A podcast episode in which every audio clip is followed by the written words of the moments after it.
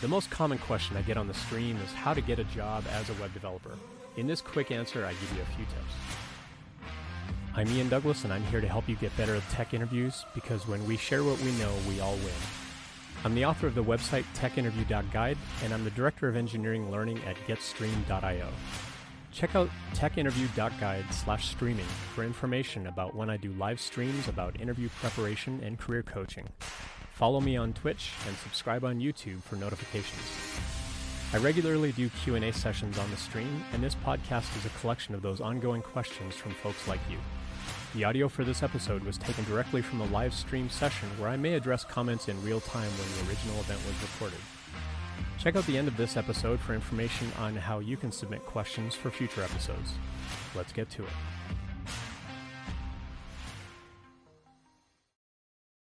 Had another question come in uh, that basically said, How do you get hired as a web developer?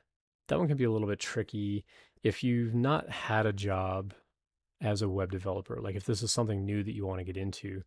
Um, and I know a handful of people that hang out on the stream and, and have watched the stream in the past are fairly new in their career and fairly new at um, you know getting into web development of some kind or getting into just programming in general of some kind and I, you know, I first and foremost want to say I appreciate all of you hanging out on the on the stream and asking these questions. So, um, how do you get hired?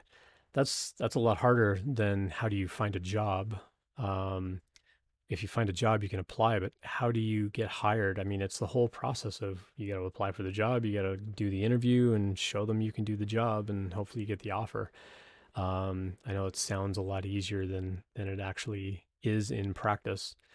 But I mean, these are all the steps you have to take. You have to do your networking, your outreach, and you have to find companies that you're interested in.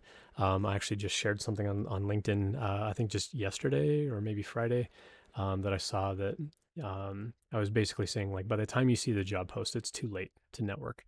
Um, if you see a job post and then decide, like, oh, I'm going to reach out to someone at that company and try to make that connection and show them how awesome I am, yeah, they've got a thousand people applying for that job already. So the chances that you're going to stand out just by doing that networking and outreach is probably pretty small.